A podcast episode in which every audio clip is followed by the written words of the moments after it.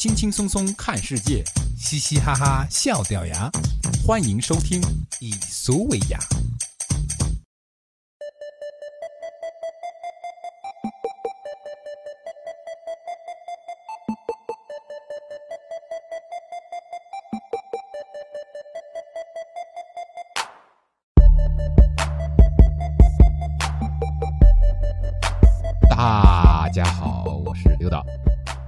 大家好，我是大夫。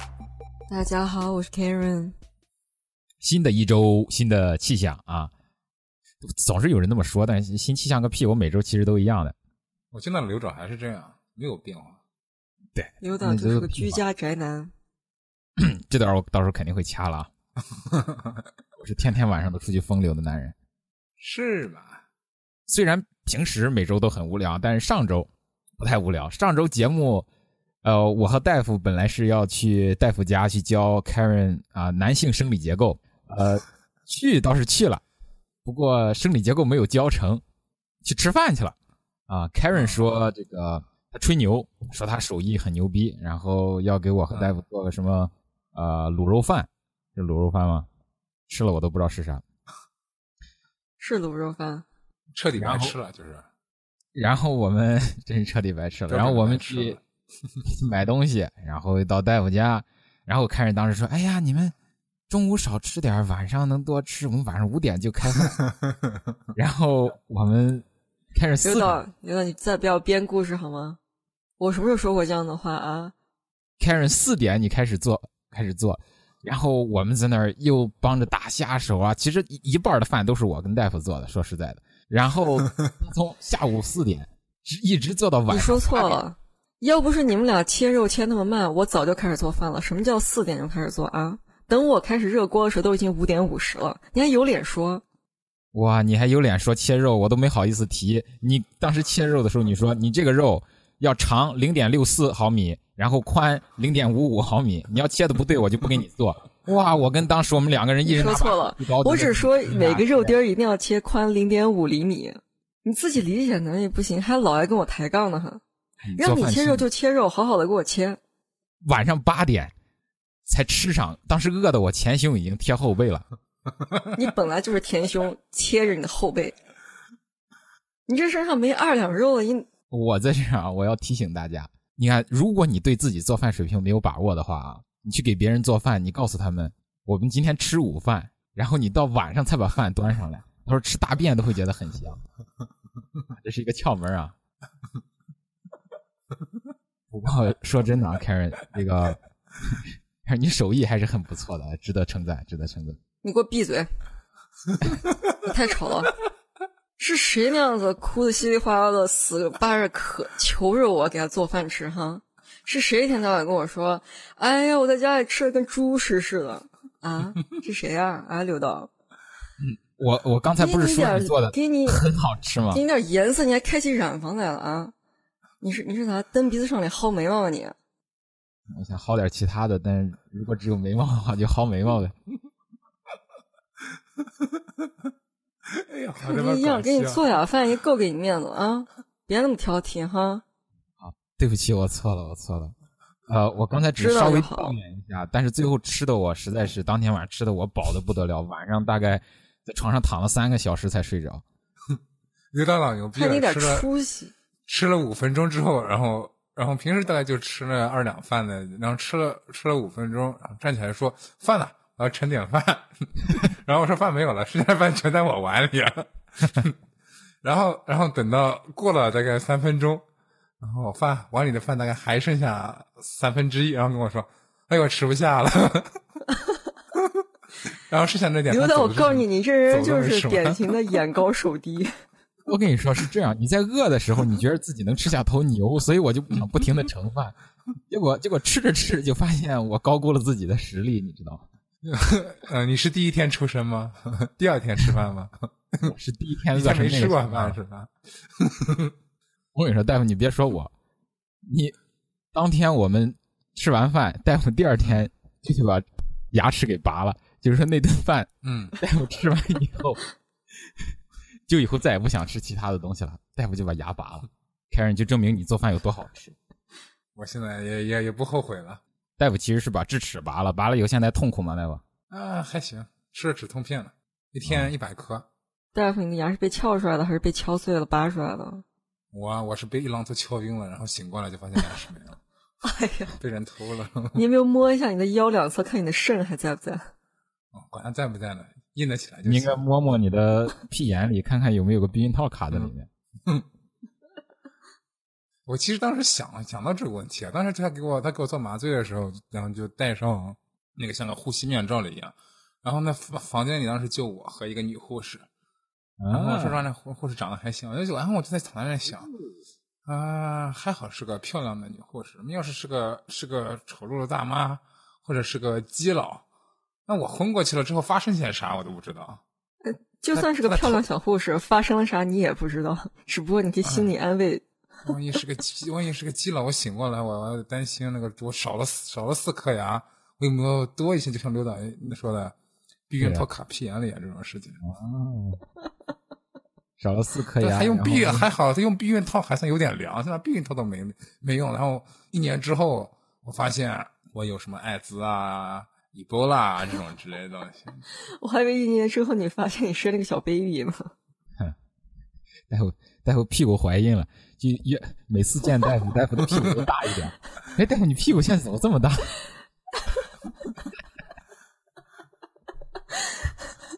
是怀左边了还是怀到右边了？是啊，双胞胎，双胞胎。拍拍大夫的屁股就知道几个月了。哎呀，闲话少说吧，咱们赶快进入新闻时间。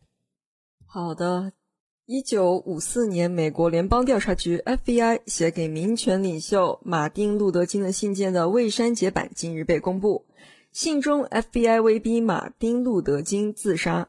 报道称，在马丁·路德·金获诺贝尔和平奖前几天，FBI 威胁要曝光马丁·路德·金婚外性丑闻，而该信作者正是美国 FBI 第一任局长艾德加·胡佛。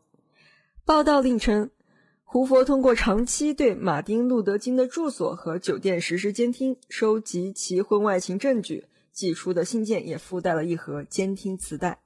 这个我先给大家介绍一下马丁·路德·金啊，对于那些不知道的朋友，呃，他是美国的一个民权领袖，黑人民权领袖。呃，当时因为美国对种族的歧视和分离制还是比较严重的啊，他当时就是做一个大家肯定知道很有名的一个演讲，叫“我有个梦”，对吧？就讲我有个梦，有一天白人和黑人能和平相处，类似那样的屁话。当时好像白人和美国还有还还是执行着隔离制制度，就是说白人和黑人你去买东西都会有两个窗口，然后坐公共汽车，嗯，白黑人不能坐坐前排之类的、嗯这种这种屁事。我也有个梦，我希望能回到八十年代的香港，然后射到二十岁张曼玉的脸上。这个你自己努力吧，哇，这个自己努力得努力到什么时 什么时候才能？得先从发明一台时光机器开始。大夫，你的梦是什么？我的梦啊，我的梦是回到回到嗯嗯回到刘导回到上周，然后把 Karen 给你做的饭吐出来是吧？哎呦，这这挺好的。那开做的饭还是挺好吃的。呃，这个胡佛就是 FBI 的第一任局长，他其实他是第一任局长，他总共当了三十多年，就是他是当到死。OK，OK 他和他的助手，虽然他现在这个用不是现在，他当时写封信，然后用婚外情这种丑闻来威胁马丁·路德·金啊。他当时跟他的助手叫托尔森，一名男性，他们其实之间有同性恋的关系，而且呢，嗯他有穿女装的习惯。所以就这两个线索啊，我分析啊，他在这个同性恋关系里，他应该是在下面被干的那个。你是说他是下面的那个对吧？嗯，这个胡佛他是同性恋啊。你想，同性恋又穿女装，同性恋如果是比较男性的那一方，应该不会想有穿女装的这样的习惯，对吧？所以他穿女装就代表他有这个向往女性方面那一面，所以他在内这个是个女人，对，应该是个喜欢在下面就是做女人那个样子。所以他在同性恋的这个性生活方面扮演的也是女性的角色。哇，不光是嗯性生活，整个生活方面都扮可能扮演的是个不完全是他在这个担任 FBI 的时候，呃，就是局长的时候，他这个是以这个性格反复无常，然后心狠手辣而闻名的这样一个。嗯我感觉呢，就是说他并不是平时做事情也像是娘娘们们那样的，所以我感觉他是一个明显是被压抑了、压抑的一个同性恋，但他自己又想摆脱自己这个呃阴柔的这一面，所以这个人就听说过变态。听说过最毒妇人心了？啊，大夫真是一针见血。其实你们可以用一个比较专业的词来形容这个护肤啊，他嗯，就是说他被行内的人称为伪娘，他应该就是伪娘的鼻祖。不过克林特·伊斯特伍德曾经拍过一个电影来来说这个人，而他在电影里面对他女装癖的这个事情的这个诠释呢，则是说他他有恋母情节，所以他喜欢穿着他妈的衣服到处跑，就感觉好像他妈一直陪着他一样。当然，也不知道这个到底是一个呃假的。谣传还是真的，还只是为了让美 美国人的面子上好看点，所以他才这么拍的。肯定是假的，就是为了面子好看。看着你说的太对了。刘导，但我我我我我问一下啊，是嗯怎么知道他有那个这个这个人有异装癖的？就是当时通过当时跟他接触的人呢，呃，通过当时呃他认识的人、认识他的人，还有他的一些朋友写的对他的行为进行这样的描述。嗯比如说他我认识他还平他平他平时还穿着衣服到处出门乱跑啊？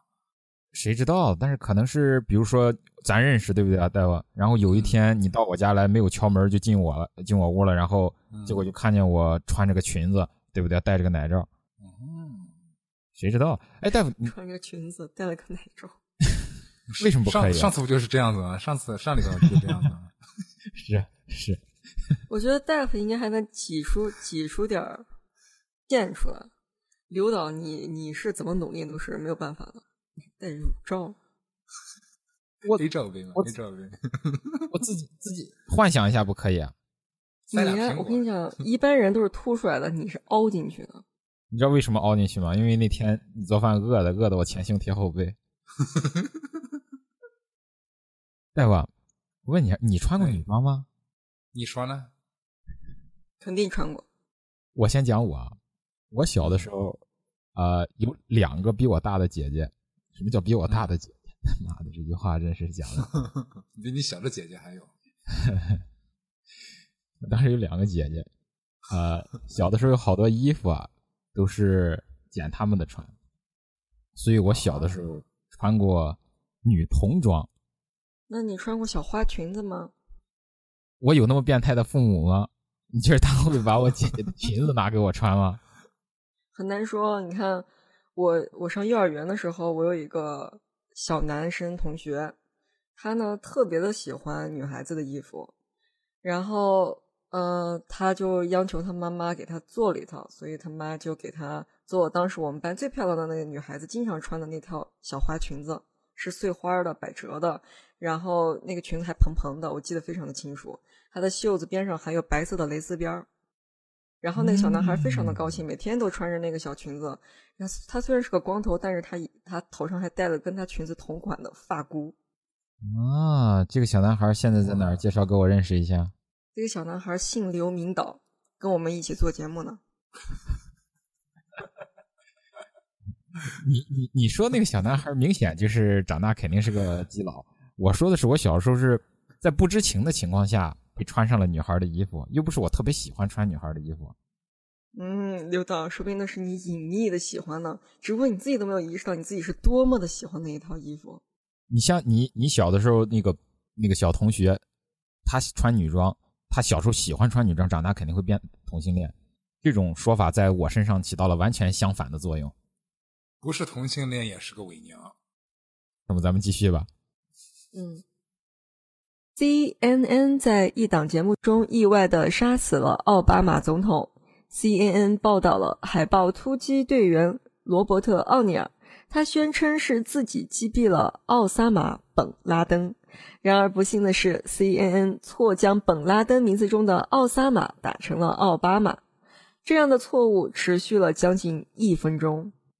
这俩名字其实就差一个字母，奥萨马是 O S A M A，奥巴马是 O B A M A，所以说很容易出错。其实这个在零八年奥巴马第一次选总统的时候，我就看新闻上有好多这种错误就已经发生了，各种各样的口误、笔误都有。然后零八年以后一直都是时有发生这样的事儿。说实在的，以奥巴马现在的，你说，没事没事，你说你说，你一气呵成，你说完了我再说。我说完就该大夫了，你继续。那就大夫说完了我再说。大夫说完你就该说下一条新闻了，你说。那我就说下一条新闻吧，你赶紧你赶紧继续。哦，你，哎呀，这兜了一大圈，哎呀，这个这个两万五跑的真爽。说实在的，以奥巴马现在这个民调支持率啊，海豹突击队真可能顺从民意，一枪把他就爆头了。奥巴马的支持率现在只有百分之四十，他执政以来最低的啊！我在网上查了一下数据，所有美国总统从一九三八年到二零一四年的统计，所有美国总统的平均支持率是百分之五十三，他是十分低于这个平均支持率的。但是还不一定是历史最低，对吧？大夫，这个问题我们下周解答。哦，没问题，没问题。大夫，这种问题你在节目提前问我，节目之前问我，你让我你在录节目的时候问问我，明摆着不给我面子嘛？大夫，你在这个奥巴马这方面算是我们这儿的专家，虽然是砖头的砖，但你也是个专家，你来这个讲两句，给大家补充一下知识啊。行，没问题。大家可能比较好奇，这个总统呢，总统的这个支持率跟什么有关？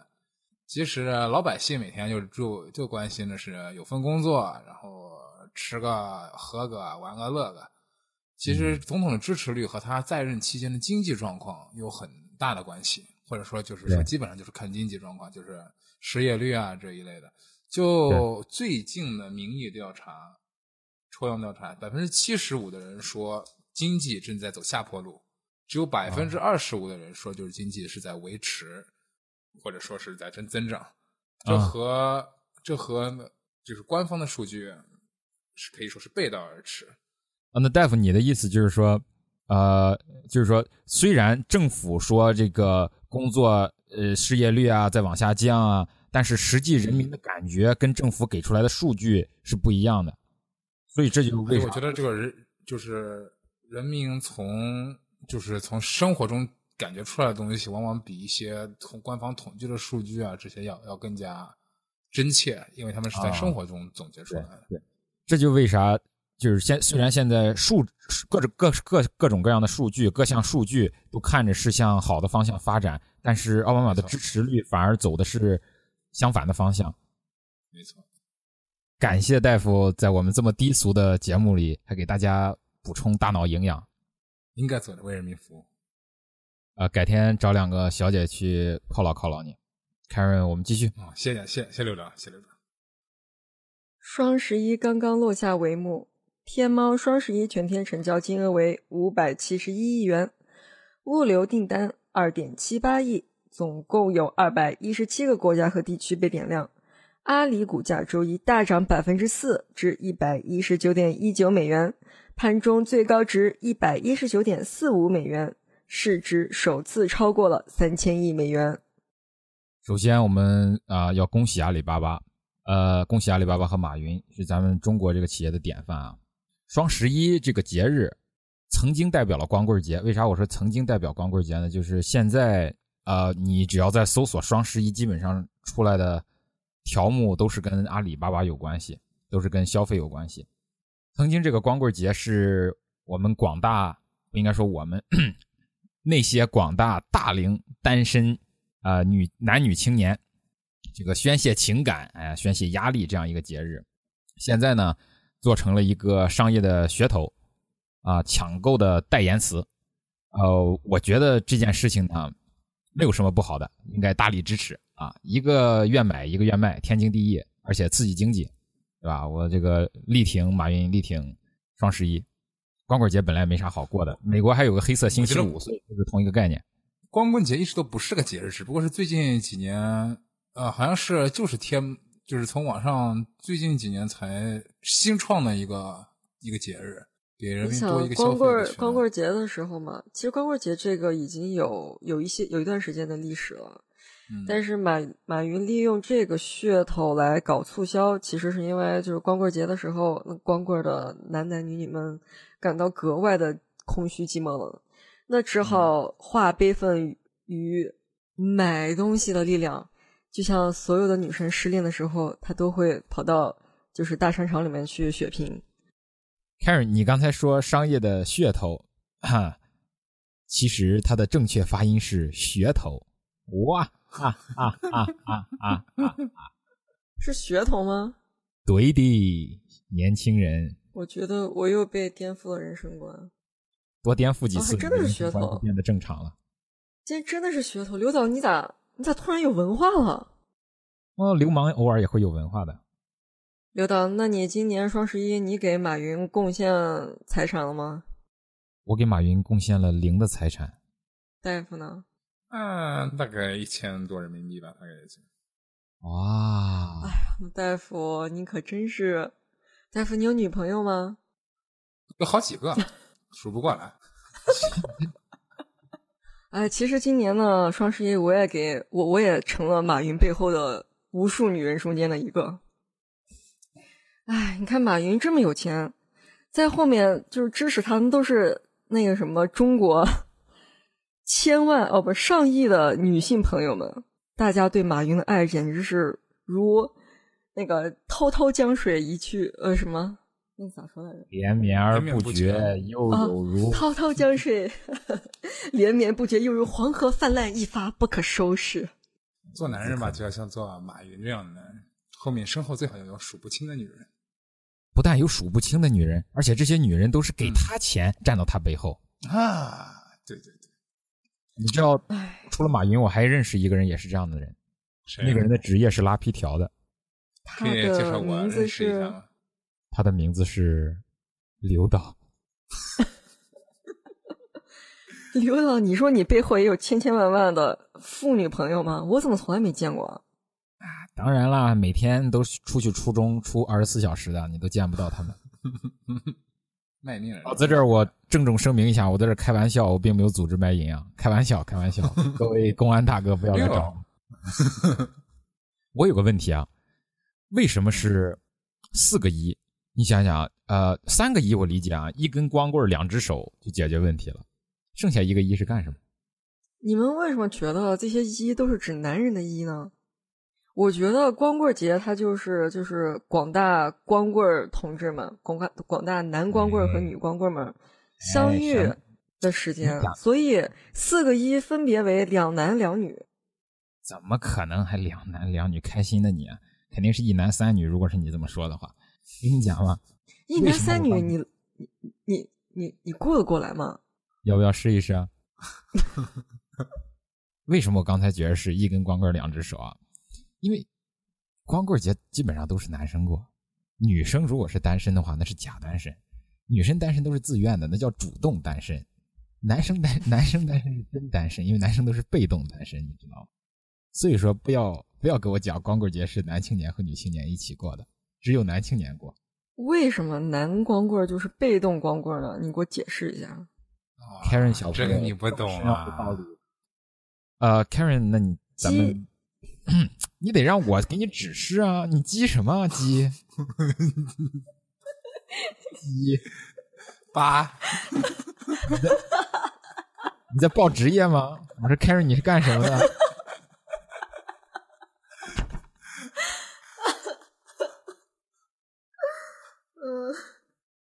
刘导，请给指示。好，我们继续下一条新闻。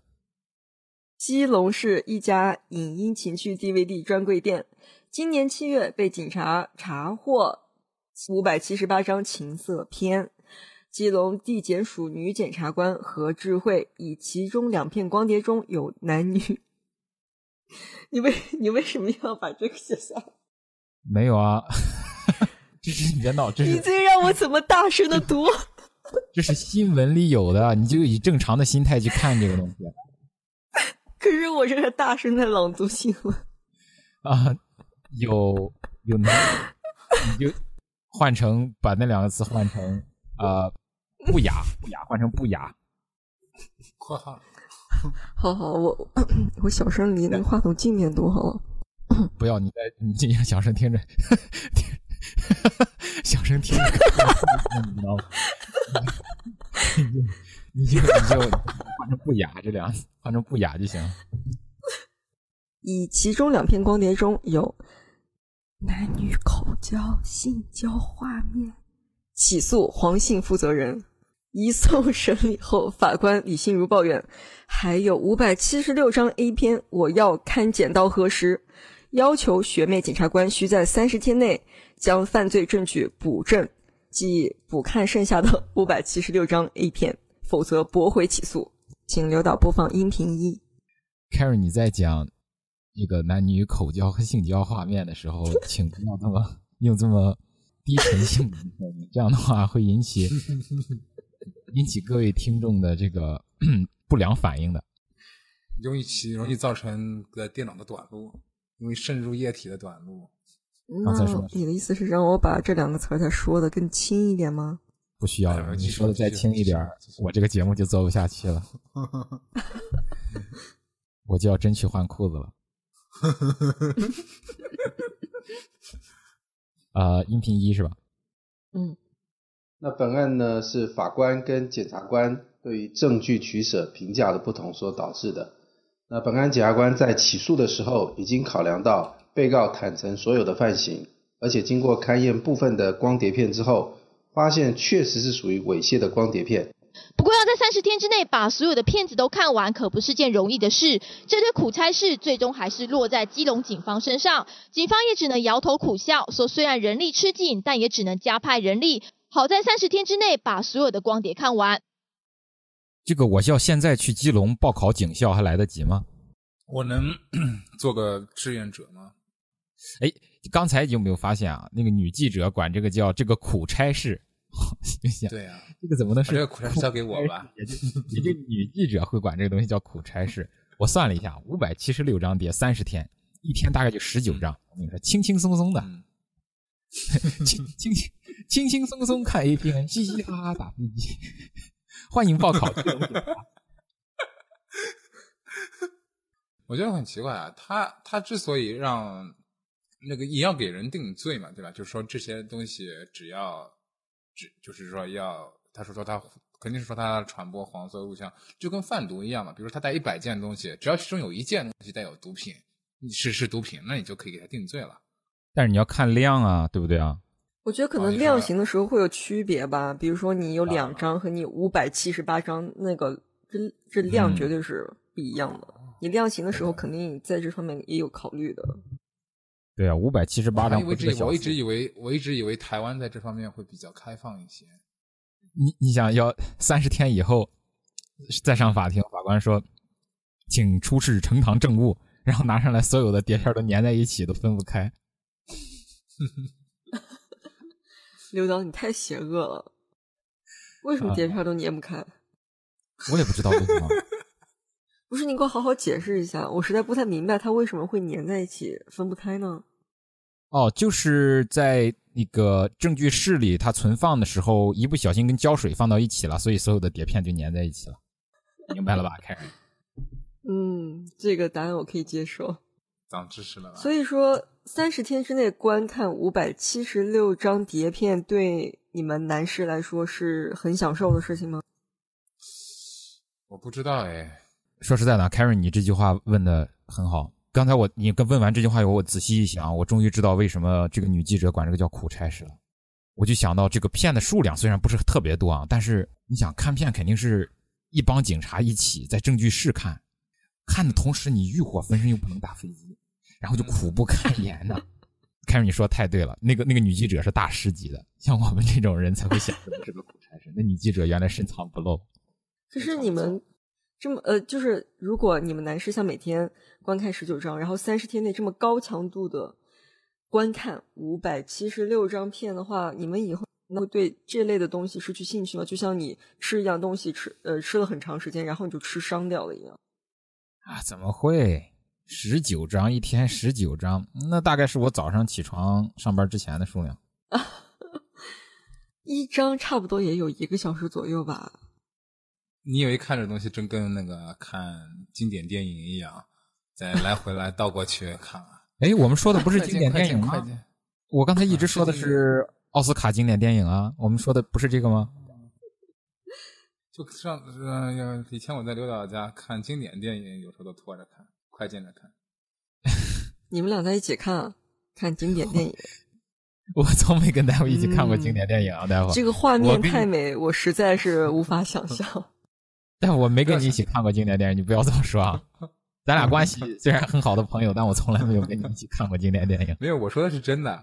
我说的是，你记得你记得很早以前在家你看那个哦看那个，真的我哦，真的奥斯卡电影是，呃，我也对啊跟你一起看过真的奥斯卡电影。是思想不要这么不要这么龌龊吧？对对对，凯尔你怎么能这样说？我们一起看过小金人奖的电影，从来没有看过小银人奖的电影，看过小金人奖。但我记得刘导他曾经偷偷的跟我讲过，他不但呃如果我偷偷给你讲，你觉得这个东西应该在节目里讲出来吗？凯尔，算了，我不说了，给你留一点面子。有有有什么有什么事情需要偷偷讲的？真是。凯 尔，咱们继续。深圳交警侦查大队在海关协助下查办一起群体危险驾驶案，查扣迈凯伦、法拉利、兰博基尼、GTR 等嫌疑车辆十二台，带回十三名涉案嫌疑人进行调查，并对十三名涉案嫌疑人采取刑事强制措施。根据警方查扣的超跑上的行车记录仪显示，这些跑车近这些跑车近时行车速度超过二百五十一千米每小时。飙车团伙是一批中老年港籍人士，其表示香港路窄出发严，而深圳道路又平又宽又直，飙车感觉很刺激舒服。但是没有想到这边法律也会这么严厉。请刘导播放音频二。有三百公里的了，达到啊！它从我们前海到到到我们这个最最终端那个那个收费站，就是三十公里啊，六分钟跑的啊。那么这样的话呢，就是这个速度非常快。它的那上面的标的是两百五十公里的时速，实质上我们有的这个有经验的司机哈，举报人讲，这个经过他的车辆的时候，他认为这个时速应该有达到三百三百公里的时速。他当时说这个我的腿这个都吓软了啊，因为他开的那小小车是不是啊？这个他说我的定定速是一百公里，刷刷刷一台一台的飞过去，他连车牌都看不清楚啊。那么这个时速，以这种的时速发生事故的话，那么可想而知，那一定是车毁人亡，来一台我们就抓一台啊。这个车必须有他这一个人啊，定车定人开开的，所以他们也走不了啊。所以我们后来也通过做思想工作啊，他们也有有部分的哈司机也主动来投案。是，我有一句话不太理解啊，什么叫我们做了一下思想工作，然后有部分的人主动来投案？你给谁做思想工作？我觉得他就是一方面，因为这些人就无无非是两种可情况，两种可能嘛。之前飙车的人是一起飙车的嘛，那么肯定互相都有联系方式，然后他可以跟被抓的人，然后说啊，你你跟你同伙打个电话，让他自己来投案嘛，或者他可以广播里广播一下嘛，说最近查获这个车辆过来飙车，请有关刑事人员主动投案，我们可以坦白从宽，抗拒从严。大夫，你这思想工作做出去，没有人会来投案的。不投案是吧？不投案全全全抓住全枪毙。我投案，大夫，大夫，我投案。那你有没有想工作注意到，他这个。飙车，他这个飙车团伙是一批中老年港籍人士。哇，那这些伯伯们真的好有激情哦！我觉得是平时可能压受压力大了，他们肯定不懂打飞机的艺术。我觉得可能是啊，我觉得可能是年轻的时候都努力工作挣钱嘛。你明白，这些车都很贵的，肯定是攒了很久的钱，攒到中年，然后攒一辈子钱了，快退休了，然后买辆跑车爽一爽。很多人都是这样的。对呀、再再再不爽的话就爽不动了。你刚才讲，他说这个觉得香港路呃又宽又直，对吧？说飙车很爽，但没想到大陆大陆的法律比较严。我就想香港路又宽又，他说深圳深圳路又宽又。我刚才说香港吗？我的口误，不好意思谢谢大夫。不用谢，不用谢。你说你想要知道大陆法大陆法律有多严，你去问问张子强，你就知道了。张子强是是何方神圣？张子强是是问的好，张子强是著名的绑架李嘉诚儿子那个人，啊、是世界哦赎金记录的保持者。然后他绑架李嘉诚儿子以后，不知道为啥这么多赎金啊不够花，然后又去抢劫运钞车，然后运钞车抢了又抢了一点二亿港币，结果这次被抓了。被抓了以后呢，在香港因为证据不足，当庭释放。然后网上大家可以找到一个他很著名的照片，他很高兴当天当庭释放，这个两手举向天，开开心心的接受记者的采访。结果后来这个人二了，去了趟大陆，让公安抓起来，直接打靶了。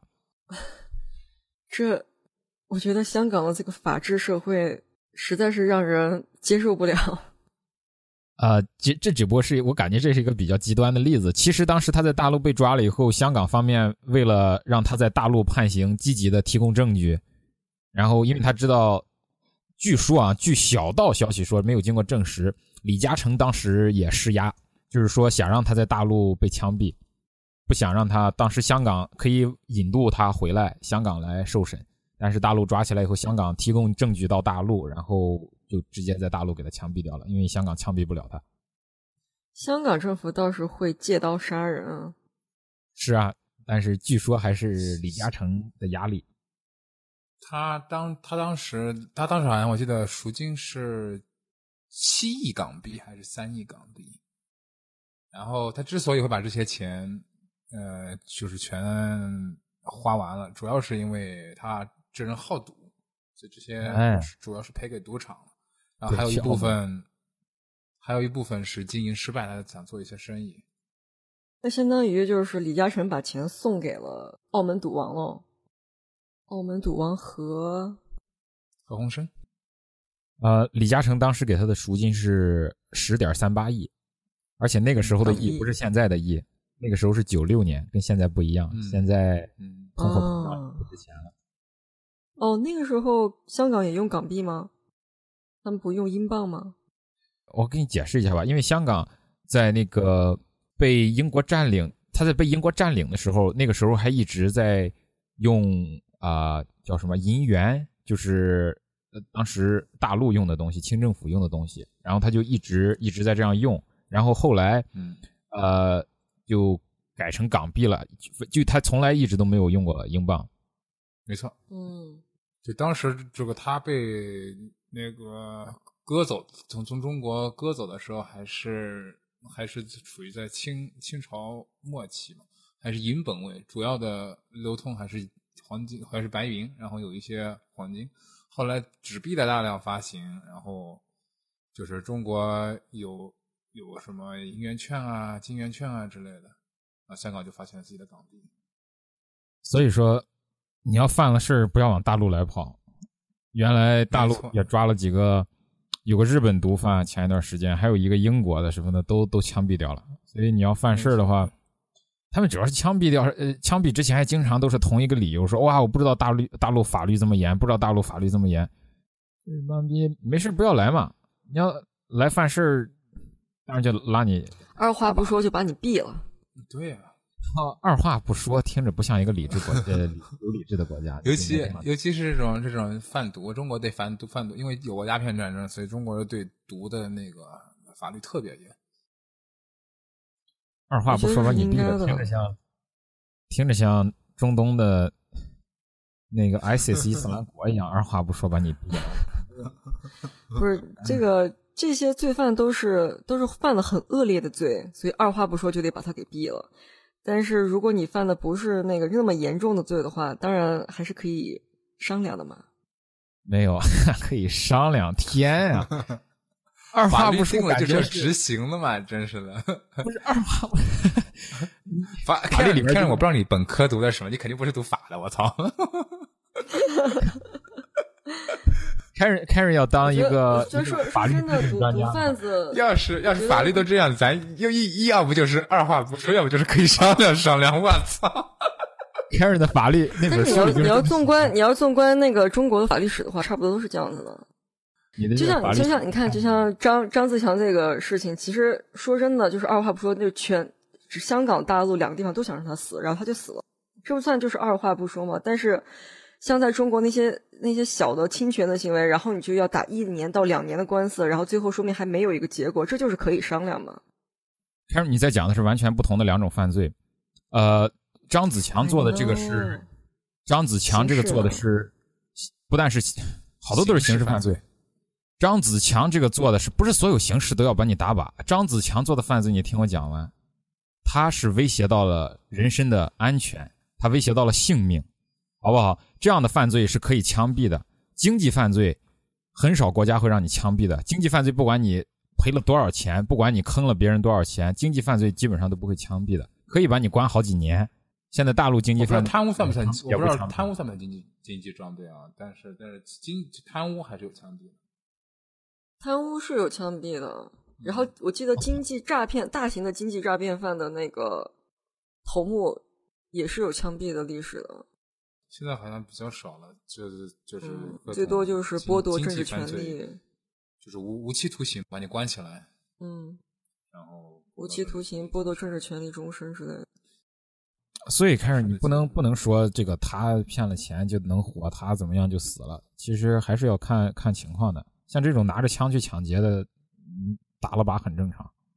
嗯，也就是呃说，死刑一般都是被用于就是呃严重伤害到那个情形极其极其严重的各类刑事犯罪上面，或者是危害公共安全之类的犯罪上面了。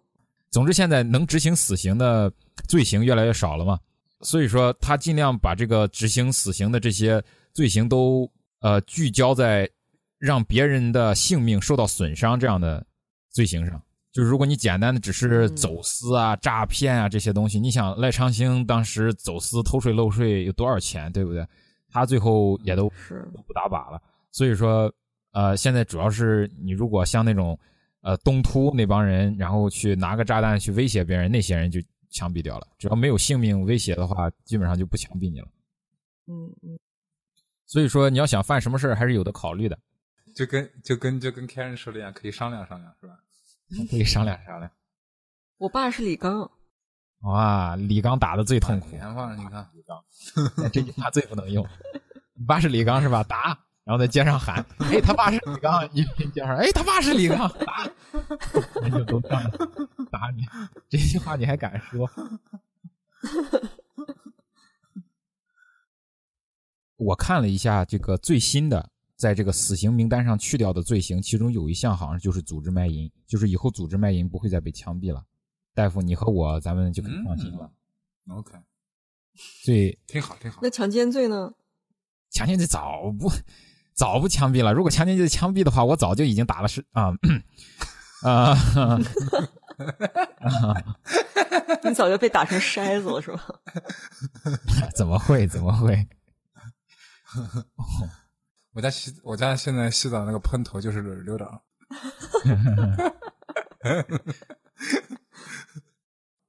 在这里，在这里，大家应该感谢我们给大家提供这样的节目，然后我们感谢刘导，谢谢谢谢，我们也感谢大家的收听，希望大家这周愉快，我们下期节目再见。